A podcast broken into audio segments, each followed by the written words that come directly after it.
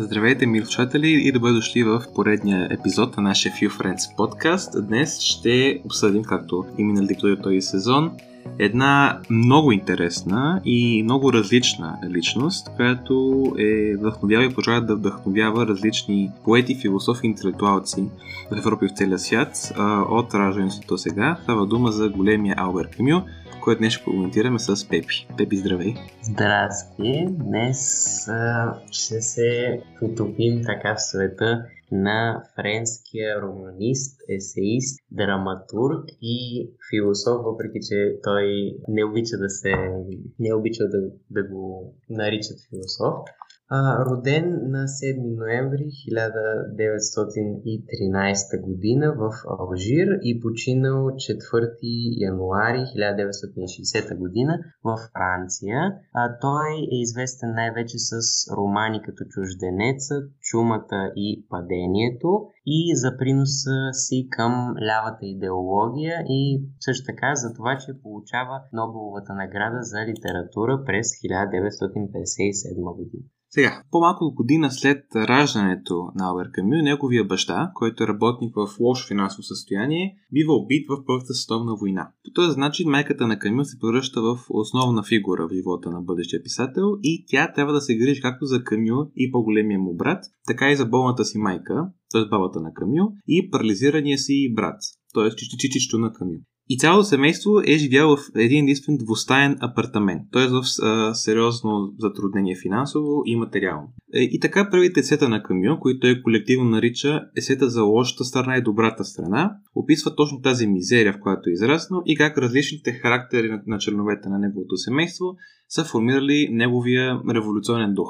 Втори цикъл от Одесета на колективното име Сватби съдържа почувствени лирически разсъждения върху а, природата в Алжир и, представи, и представя естествената природа като вид национално алжирско богатство. Двете колекции сета контрастират преходността на човешкия живот с непреходната красота на природата и преходността на, на, на човешкия живот е един мотив, който е хубаво да запазите, да имате едно ново за него, тъй като се среща много често в днешния епизод.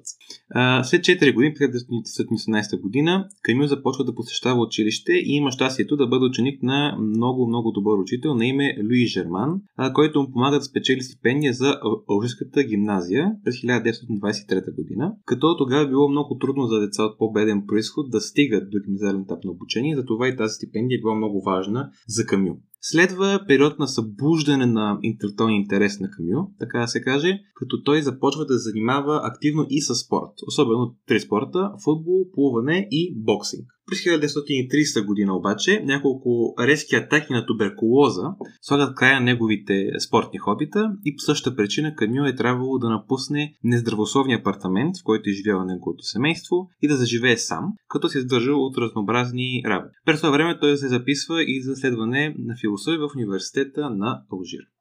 Вече в университета Камил е особено повлиян от един от своите учители на име Жан Грение, който му помага да развие своите литературни и философски идеи и който също е фен на футбола. Той получава Камил френския еквивалент на бакалавърска степен през 1936 година за дисертацията си върху връзката между гръцката и християнската мисъл в философските писания на Плутин и Свети Августин. Неговата кандидатура за квалификация, която би му позволила да започне университетската си кариера, за жалост обаче е прекъсната от туберкулоза. И за да събере сили да възвърне здравето си, той отива в Френските Алпи, като това е първото му посещение в Европа и в крайна сметка след това се завръща в Алжир през Флоренция, Пиза и Генуа. След а, това, през 1934 година, когато е на 20 години, а, има връзка с а, Симон Хие. А, тя, за съжаление, е пристрастена към морфин, а, лекарство, което, се използва, което тя използва, за да облегчи менструалните си болки.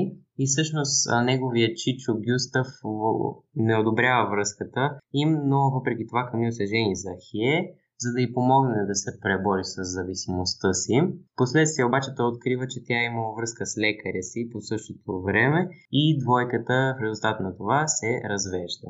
През 30-те години Камил разширява интересите си, той чете френски класици, както и писателите на деня, след които Андре Жит и Андре Мал... И става видна фигура сред младите леви интелектуалци на Алжир. За краткия период от 1934 до 1935 година той също е член на Алжирската комунистическа партия.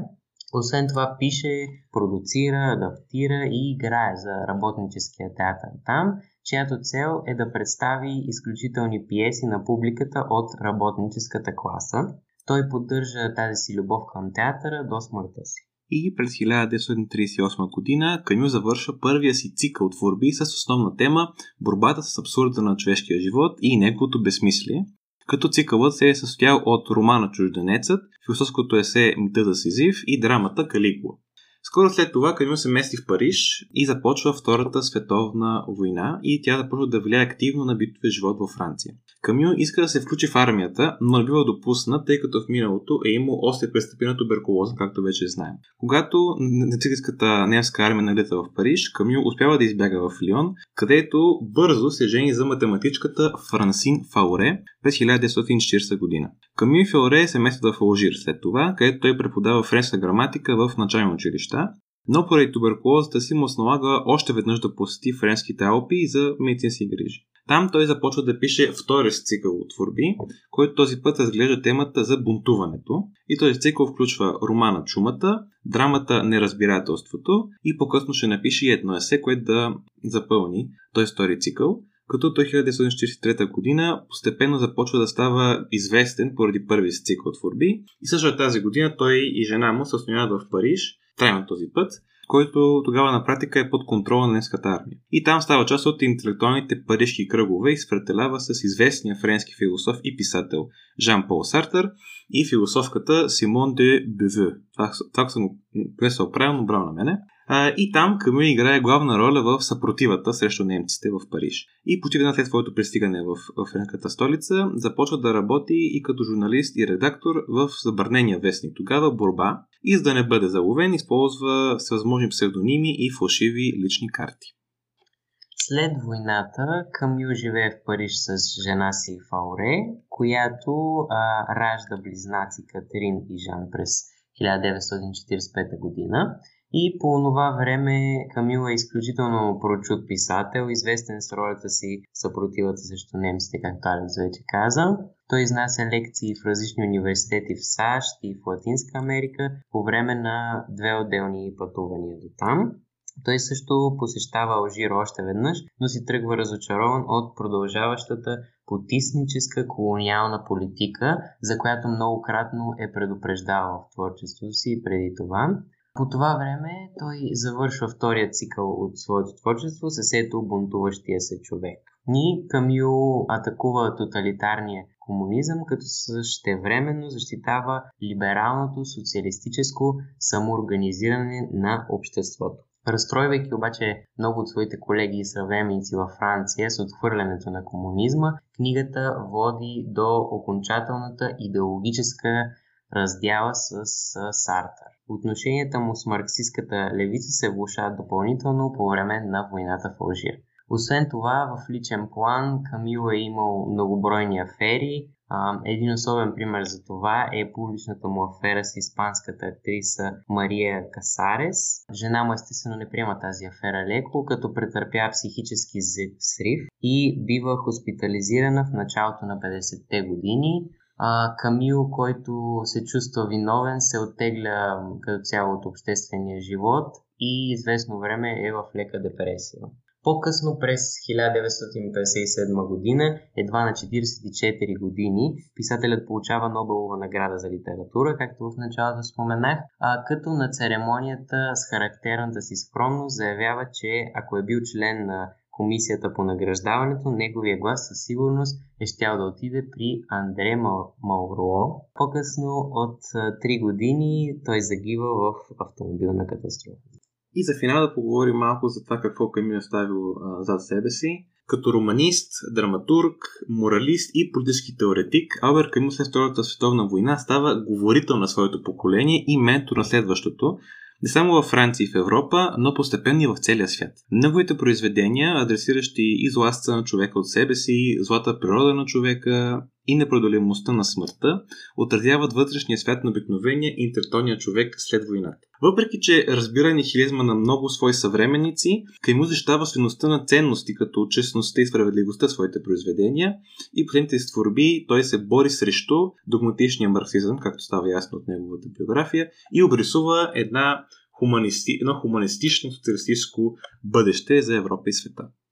И това беше неговата биография. Ме ми се стори доста интересно, тъй като четахме и проучвахме за него, така че има определено за какво да си говорим и мисля, че тази дискусия, понеже от името на подкаста ще се доседите, може би на къде ще отидем с дискусията, защото това ни е първия, така да се каже, по-философски настроен, по-философска настроена личност. Така че мисля да започнем с това.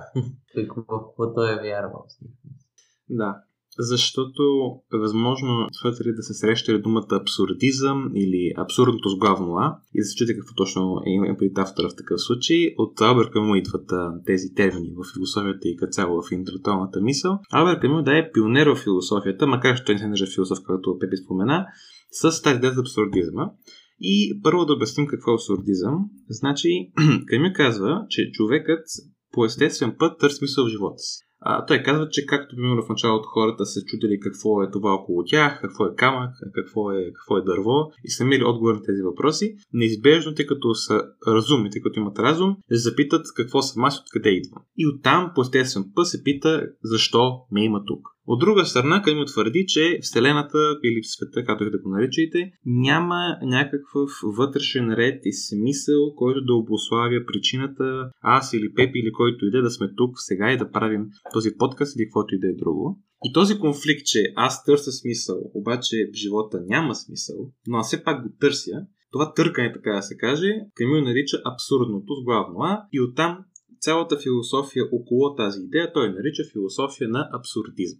И всъщност а, какво, какво следва от тази идея? Като цяло а, за него има три реакции. Човек може да има като а, разбере това. И първата е да повярваш в Бог, което за него е рационално самоубийство. Другото е да се самоубиеш, защото няма друг изход от това. И третото, на което той, което той избира да следва, е да го приемеш и да се бунтуваш. Което е а, доста интересно, защото тук това вече се разделя на три отделни стадии. Да, като бе ги разгледам, мисля, че а, не може да не обсъдим тези три реакции, защото особено първата, че да повярваш в Бог е самоубийство рационално, мисля, че е много провокативна и много предизвика спекулации и около религията на Камил, и около това в съвремето дали, дали религията е ирационална и така нататък. Не, ние без да вземем отношение, ще кажем какво казва Камил. Камил, това, което има предвид тук, е, че според него а, вярата в Бог е нормална реакция, естествена реакция по-скоро, тъй като сега идеята, че има един Бог, който е над нас, който ни е създал, който знае как се развие животът ни, до някъде слага някакъв ред в иначе безредния свят, нали, ако се върнем към това какво е абсурдизъм. Но Камил казва, че не може да докажем, че има Бог по рационален път. Мога да кажем, че сме имали някакво видение, това видение може да бъде измислица, може да бъде иллюзия на нашите сетива, а, или просто ние толкова искаме да вярваме в Бог, че допускаме, че го има, без да си го доказали. А, което на практика означава, че Каймил отрича всички религии и да, той самият е бил а, агностик. Не е бил атеист, каква е разликата? Много накратко. Агностика казва, че не може да знае дали има Бог, обаче не може да знае дали няма Бог и взема някаква средна позиция. Това е бил Камил като, като, като религия. Второто е много интересно да се самоубиеш, а, че една реакция, която той отхвърля, а, защото, и Пепе тук искам да ти задам един въпрос, според тебе, лесно, защото това е централната тема в, в цялата му философия, той даже казва, че основният въпрос на философията е защо да, да живея. Пет стата Албер Камю. Според тебе толкова ли е лесно да кажем, че тъй като самоубийството не е рационално по редица причини, които се може да обсъдим, може да го отхвърлим като причина, като прави Камю, или критика към Камю е, че той не е обърнал внимание на, на самоубийството като изход от състояние на депресия или от тежки ситуации в живота. Това е... Това въпрос като цяло е е доста сложен. Има цяли, цели есета написани, които не, нали, оборват това много структурирано, което е много хубаво да се прочитат тия есета. Но аз ако трябва да говоря а, от личен опит от това, което а, аз съм разбрал за това решение, е така да го кажа, е, че когато се спомене това на много хора, то дори е нещо, което това е идея, която ги плаши. Наистина ги плаши. И те не искат въобще да се занимават с нея. Много хора си ми казват, примерно аз като им, а, да кажем, че си говорим за абсурдизма с някого и му кажа, добре, това е една възможна реакция. Човека дори няма да се опита да изреди рационални причини, поради, която, поради които това е, така да се каже, неправилният избор, ами направо ще го отрече. Не, това е, това е просто не се случва, няма да стане, това, не, това е лошо нещо. Което не мисля, че да го, да не, да не сме го обмислили това и да не сме го отхвърлили и емоционално, защото повечето хора според мен са го отхвърлили емоционално, защото не, това е против инстинктите си, върви инстинкта за самосъхранение. М- трябва да се отхвърли това и рационално и мисля, че това е много важно. Почти не съм виждал хора, които а, това да го правят. Така че е интересно, че а, Камил и другите философи се занимават с рационално с този проблем. Така е, да. Особено Камил ще забележим, че тази тема на самоубийството я тематизира в своите по първи произведения и след това се промени неколкократно мнението, докато стигне, поне според мен, това също е въпрос на дискусия, стигне до едно ясно, категорично отричане рационално на самоубийството в Кали, не в Калигула, в Размотува ли се човек това произведение, или The Rebel на, на английски, знам защо как го превеждат на български.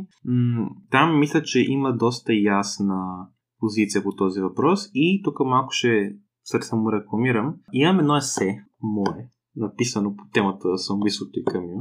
Ако някой има интерес да го прочете, след като чуе този подкаст, може да ни пише в социалните мрежи, Facebook, Instagram долу.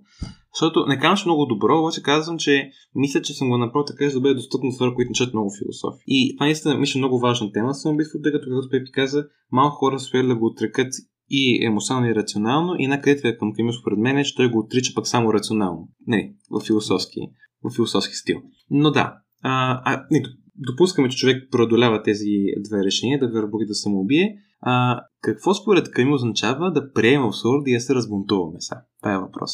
Да, общо взето има три стадия на приемането и бунтуването. И първото всъщност е а, да осъзнае човек какво е безсмислие и какво е абсурдното в а, света като цяло.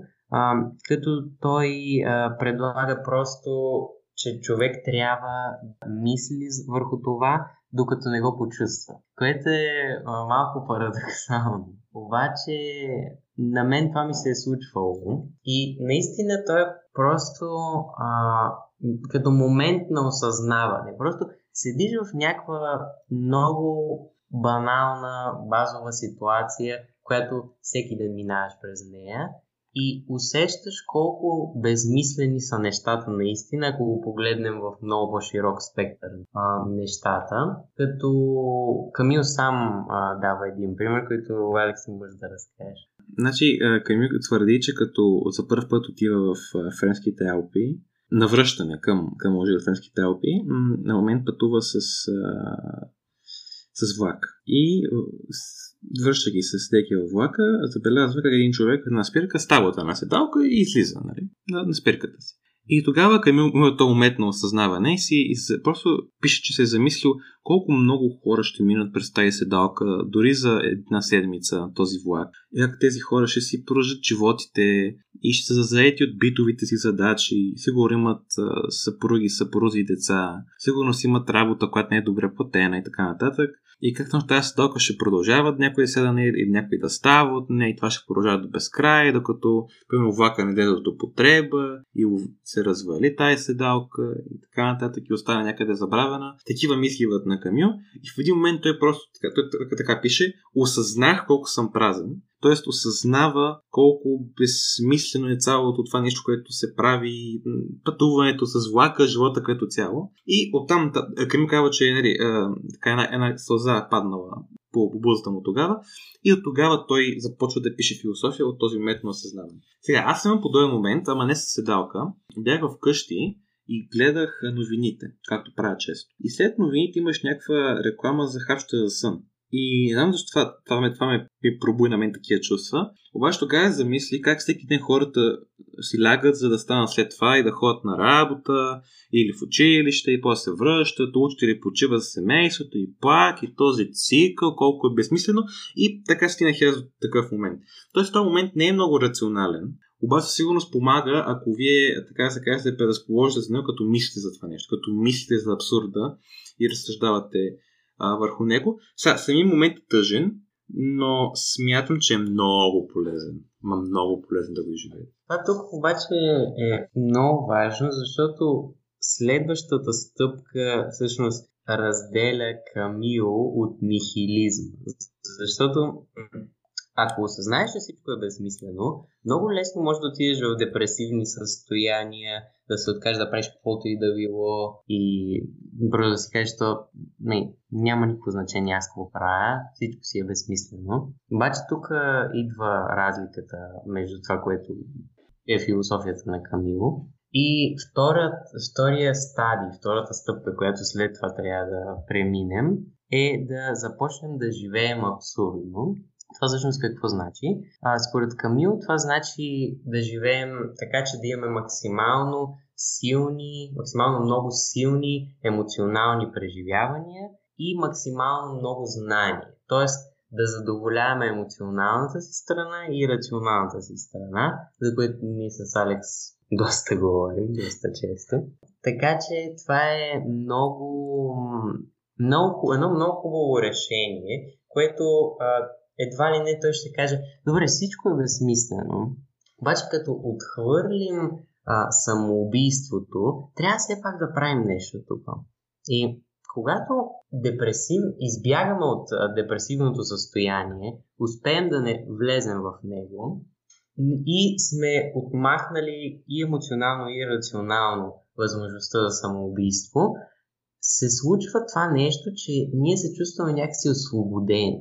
Защото колкото и ам, смисъл ние да придаваме на ежедневни неща, осъзнаваме, че в широк спектър няма нищо значение. И това е освобождаващо, всъщност, защото ти така можеш да си по-креативен, ма, позволяваш си да правиш грешки, което е много важно, и така да се развиваш. Така че след като се случи всичко това, и това е много труден а, процес, не е нещо, което е така от днес за утре се минава, но след, не, след тази първа стъпка, ако успеем да преминем през тези препятствия и стигнем до втората стъпка, мисля, че тогава вече започва наистина човек да живее един пълноценен живот и всъщност остава само една път. Да, то към тази стъпка, аз усещам как някой слушател сега, поне един си казва, е, ма там много лесно така така е, ако избегнете депресията.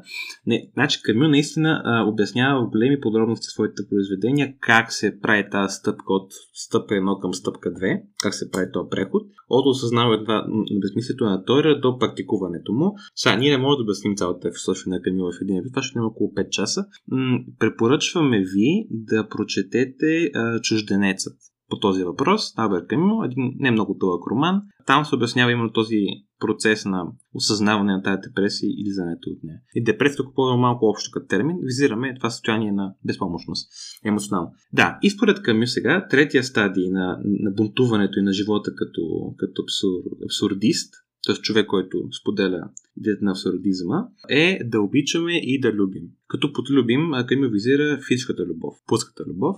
Според него това е третия стадий и го, различа, го разграничава по-скоро от тези силни преживявания емоционални, които имаше във втория стадий, като от една страна, обичта е различна от тези преживявания, тъй като е дългосрочна. Примерно, да кажем, че вие решавате, че ще правите бънджи джамби, скачате от моста с въже. Страхотно. Това трябва 5 минути, или 10, или 15, там колко колко трябва, но, нали, кратичко е. И след това има този спомен, има този а, на адреналин и цялото преживяване по-скоро ще бъде готино и на момента на повече, като си го спомните за него след това. Докато при обичта, каза Камю, тъй като ние трябва да дългосрочно да обичаме, да обичаме постоянно, не само веднъж или в рамките на някакво определено време, това го различава и го прави по-трудно. Да сега го в следващ, следващ стадий, в третите стадии на, на, на живеене като бунтовник. А, и любовта, според него, тя е различна, тъй като тя комбинира инстинкта ни за репродуциране и тези по-така комплексни човешки чувства, които ги нямат животните, като например егоизма, при емоционалната привързаност, характерът на характера на партньора и така нататък. Да, да, тази причина той ги отделя и според него, за да се научи човек наистина да обича и да люби, трябва да мине през целият този процес на отричане на Бог и на самоубийство, на бунтуване, на осъзнаване, на живеене абсурдно и чак тогава според него човек може наистина да обича и да люби.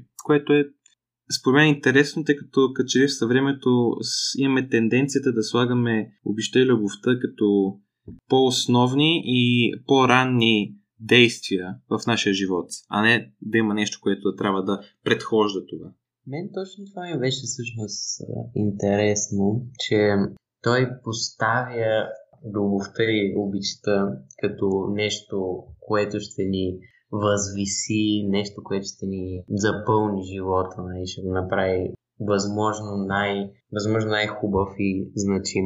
Това може да се случи след като човек е минал през всички тези стадии. Тоест, не любовта от само себе си ще ни а, помогне да достигнем това състояние, ами целият процес ще ни помогне да достигнем това състояние и любовта самостоятелно няма да успее, което, ми, както Алекс каза, не е доста, така да кажем, популярна тема. Особено сега, където не, знам, ти това имаш ли чувството, че любовта в днешно време се използва малко...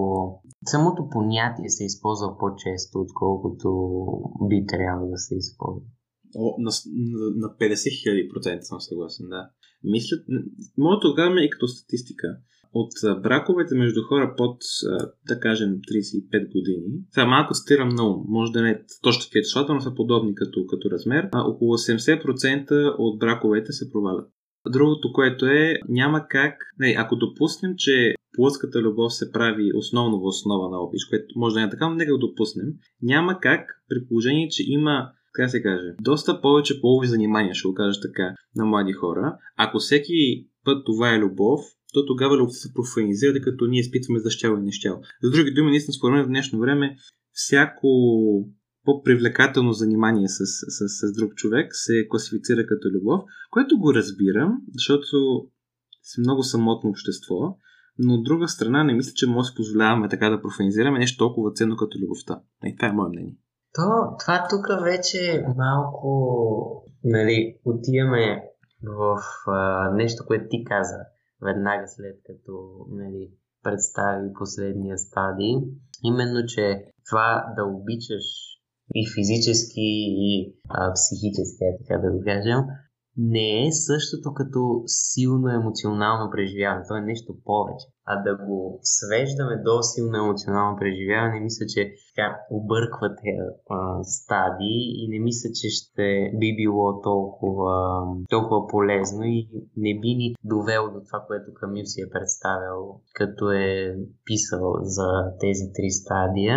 И да, честно казано, темата за любовта е сложна е темата. Ние сме обсъждали, си спомням Бего в някой епизод, даже вече не си спомням къде. Може би, защото е толкова сложно чувство и толкова... Защото това може да се спори, че е едно от най-хубавите чувства, ако не най-хубаво. И когато някакси човек го постави на такъв пиедестал, може не за всеки то да изглежда достижимо. Точно може би за това се опитваме да го сведем до едно такова ниво, което е достъпно за нас, но това не мисля, че е нещо, което е в наша полза, защото пак, както я каза, профанизира се, губи стоиността си. Да, много интересна перспектива обаче, която спомена, че ние профанизираме любовта, за да направим по-достъпна. Това е много хитро и мисля, че има резон в, в днешно време. И към това искам да добавя, че а, макар че... А да, първо, да говорим за любовта, сега някой ще каже, да, да, ма, вижте Камил в биографията си, изневерява на жена с така нататък. Трябва да се научим, че много малко философи са се държали така как са писали. В смисъл, ако трябва да критикуваме философите дали си прилагат правилата, няма да има да като философия. Защото, примерно, Имануел Кант, известен немски философ, пише, че трябва да бъде морални и да уважаваме хората и също времено за да и неща убие своя слуга. Ма го бие до синини. Така че, нали, да, сега по темата за любовта. Камил много е мразил и го е писал в есета а, романтизирането на любовта. Това го пише той 50-те години, 40-те години. Къде дойдете в днешно време, където а, модела за любовта е, че има или сродни души, или човек ще се намери перфектният човек, с който да се разбират, да могат да комуникират само с поглед, да могат да разбират нуждите си и като цяло се третира така, че конфликта в една връзка е проблем. Това показва, че има нестабилност и че има проблем в, във връзката. Камил казва точно обратното. Според Камил, любовта и обеща се изграждат през проблемите и неразбирателствата на хората. А именно, че когато двама души имат, е, разбира се, за да се заинтересуват, имат някакъв общи интереси, общи мнения, общи позиции, имат някаква някакво приключване, ако щете физическо, това окей. Okay. Но според Камил не трябва това да бъде изцяло на 100% така, т.е. да имаме еднакви мнения, еднакви позиции и да имаме безпроблемни отношения. Ами според него любовта се гради върху тези а, частични привлични интереси, като постепенно започнат да се решават различията, които имат хората. Това е много различна представа за любовта, която имаме в днешно време, особено и от филмовата индустрия в днешно време, но според е много подстоеностна, защото по мое наблюдение, аз казвам за приятели да имаш така ще бъде за любовта, когато двама души минете през много неща заедно, дори да не си пасвате идеално на хартия, тези общи спомени и общи преодолявания на проблеми стават много по-стоеностни от това, че, примерно, имате различни мнения относно еди какво си. Прав си, много си прав. Аз това си, това си мисля сега. В общество, където вниманието на човек се превръща в пари, буквално, с всичките видове социални медии и други. Просто трябва да, да стават все по-интензивни и по-интензивни преживяванията, за да могат да, да накарат човек да си загърби, ай така да го малко да го хиперболизирам, си загърби живота и да гледа нещо друго. И точно това се случва и е интересно как. Любовта е чувство. И когато някой го вземе и се опита да, изпо, да го използва, за да го направи колкото се може по-атрактивно, колкото се може повече пари да изкара от него, то се превръща в нещо, което не, не е същото нещо. Не? Та, променя се. И лошото е, че представата на много хора за това какво е истинското чувство е тази променена версия. И тук се случва тази, тази разлика, която се получава в вижданията на хората и мисля, че това не е, не е полезно. Но да, какво да се прави, така е. Може да се пробваме само да се бунтуваме срещу това и а, да се пробваме да изпитаме чувството каквото е наистина, защото въпреки, че не е това, което се рекламира, то е, това не значи, че по-малко ценно.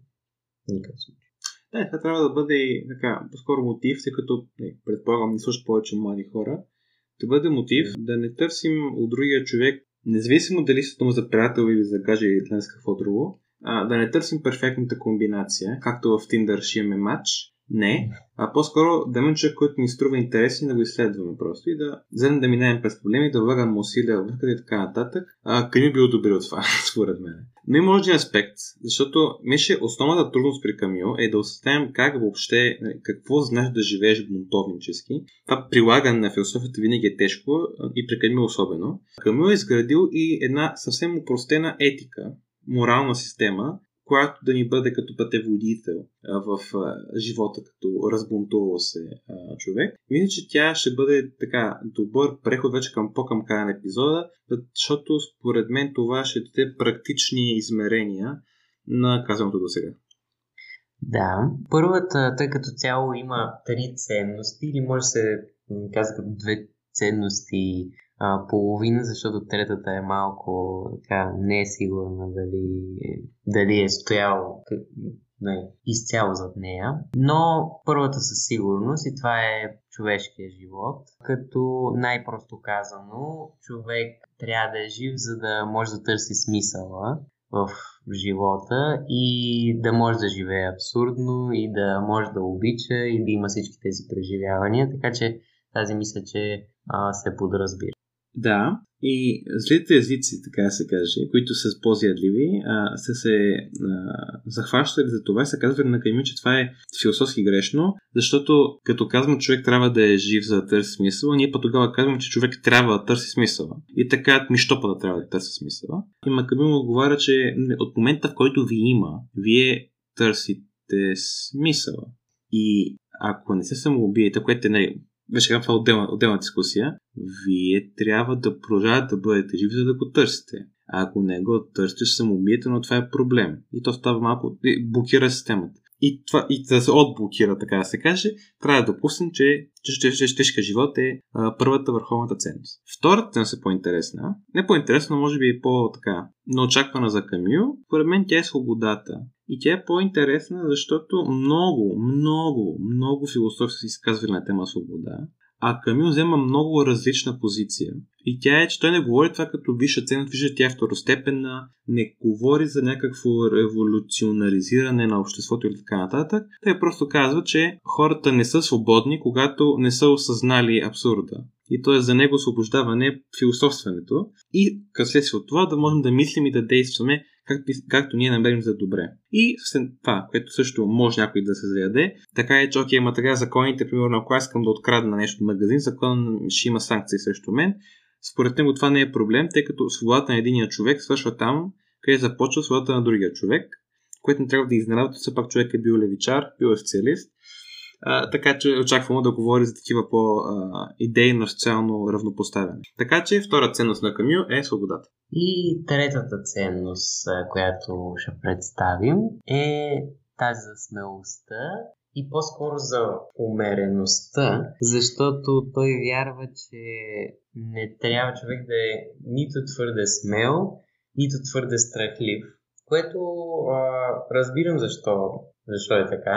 Защото като човек е, има смелост, той ще защитава това, в което вярва, ще се бори за ценностите си и това е в полза и на човека самия, и на цялото общество. Но ако бъде твърде смел, това вече може да граничи с а, глупост, е така да го кажа, или с непреценяване правилно на ситуацията. Примерно, ако да, знаете какво имам предвид. Ако някой човек примерно, отиде в, някакво, в някакъв квартал, в който се знае, че е много опасно да се разхождаш в 12 часа през нощта и това, това не, не би се смятало за смелост, но би се смятало по-скоро за безразсъдие.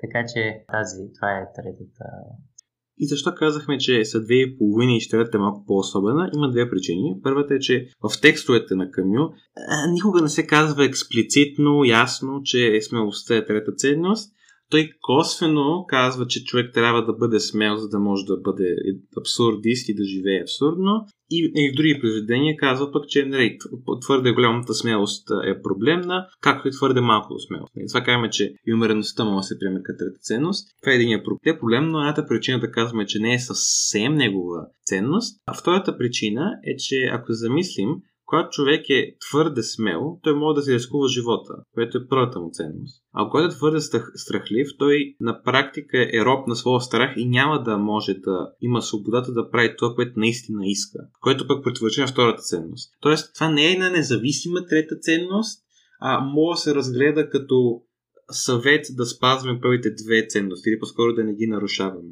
Така че сега има някакви подробности, които правят тази ценност по-особена, но мисля, че може да приемем като цел, че ако ни казва да бъдем смълчаги в умерени количества. Накратко. Еми, да, това е супер. И всъщност ние точно във връзка с това имаме, а, то вече стана традиция, така, имаме едно предизвикателство към вас, което гласи следното. Излезте рано сутринта в града там или селото, независимо къде се намирате, с някаква малка сума пари, примерно 5 лева в джоба и една бутилка вода. И какво ще, какво ще правите навънка? Общо взето правете каквото искате, в рамките на закон, това е ясно. Като нямате право да се прибирате или да ходите в къщи или в къщи на приятели и така нататък, преди да залезе слънцето което би било доста интересно преживяване, би било нещо, което ще ви накара да посетите интересни места, да разберете повече за града си, ако го правите с приятели още по-добре. И така, мислим, че това ще е нещо, което е готино, особено сега, като е лято. Да, сега август месец, положението е спокойно, мисля, че ще бъде интересно преживяване. Друго нещо, не взимайте много пари, наистина, защото то идеята на това е да сте ограничени, да не можете да прекарате вътре в един ресторант или един час някъде или къде си. Идеята е да сте в движение и като цяло да не мислите много за това, нали, къде ще къде, къде ще пия вода и така нататък. Така че да, аз това ще го пробвам в някакъв момент, преди да свърши лятото, надявам се. Ако не шанс. И така, тогава съм страхлив, ще каже към. Та, това беше, за... това беше днес от нас. Надяваме да ви хареса епизода. Надяваме се да си представили философията на Камил. Сравнително стегнато беше, но да сте разбрали и да сте взели нещо полезно за себе си от този епизод. Ние продължаваме следващия, следващия епизод с една нова личност, която ще бъде пък още по-различна, може би, от тези, които коментирали до сега. Се добре, да се почивате и в следващата събота ви пожелавам много, много усмивки. От мен, чао, чао! Чао, чао!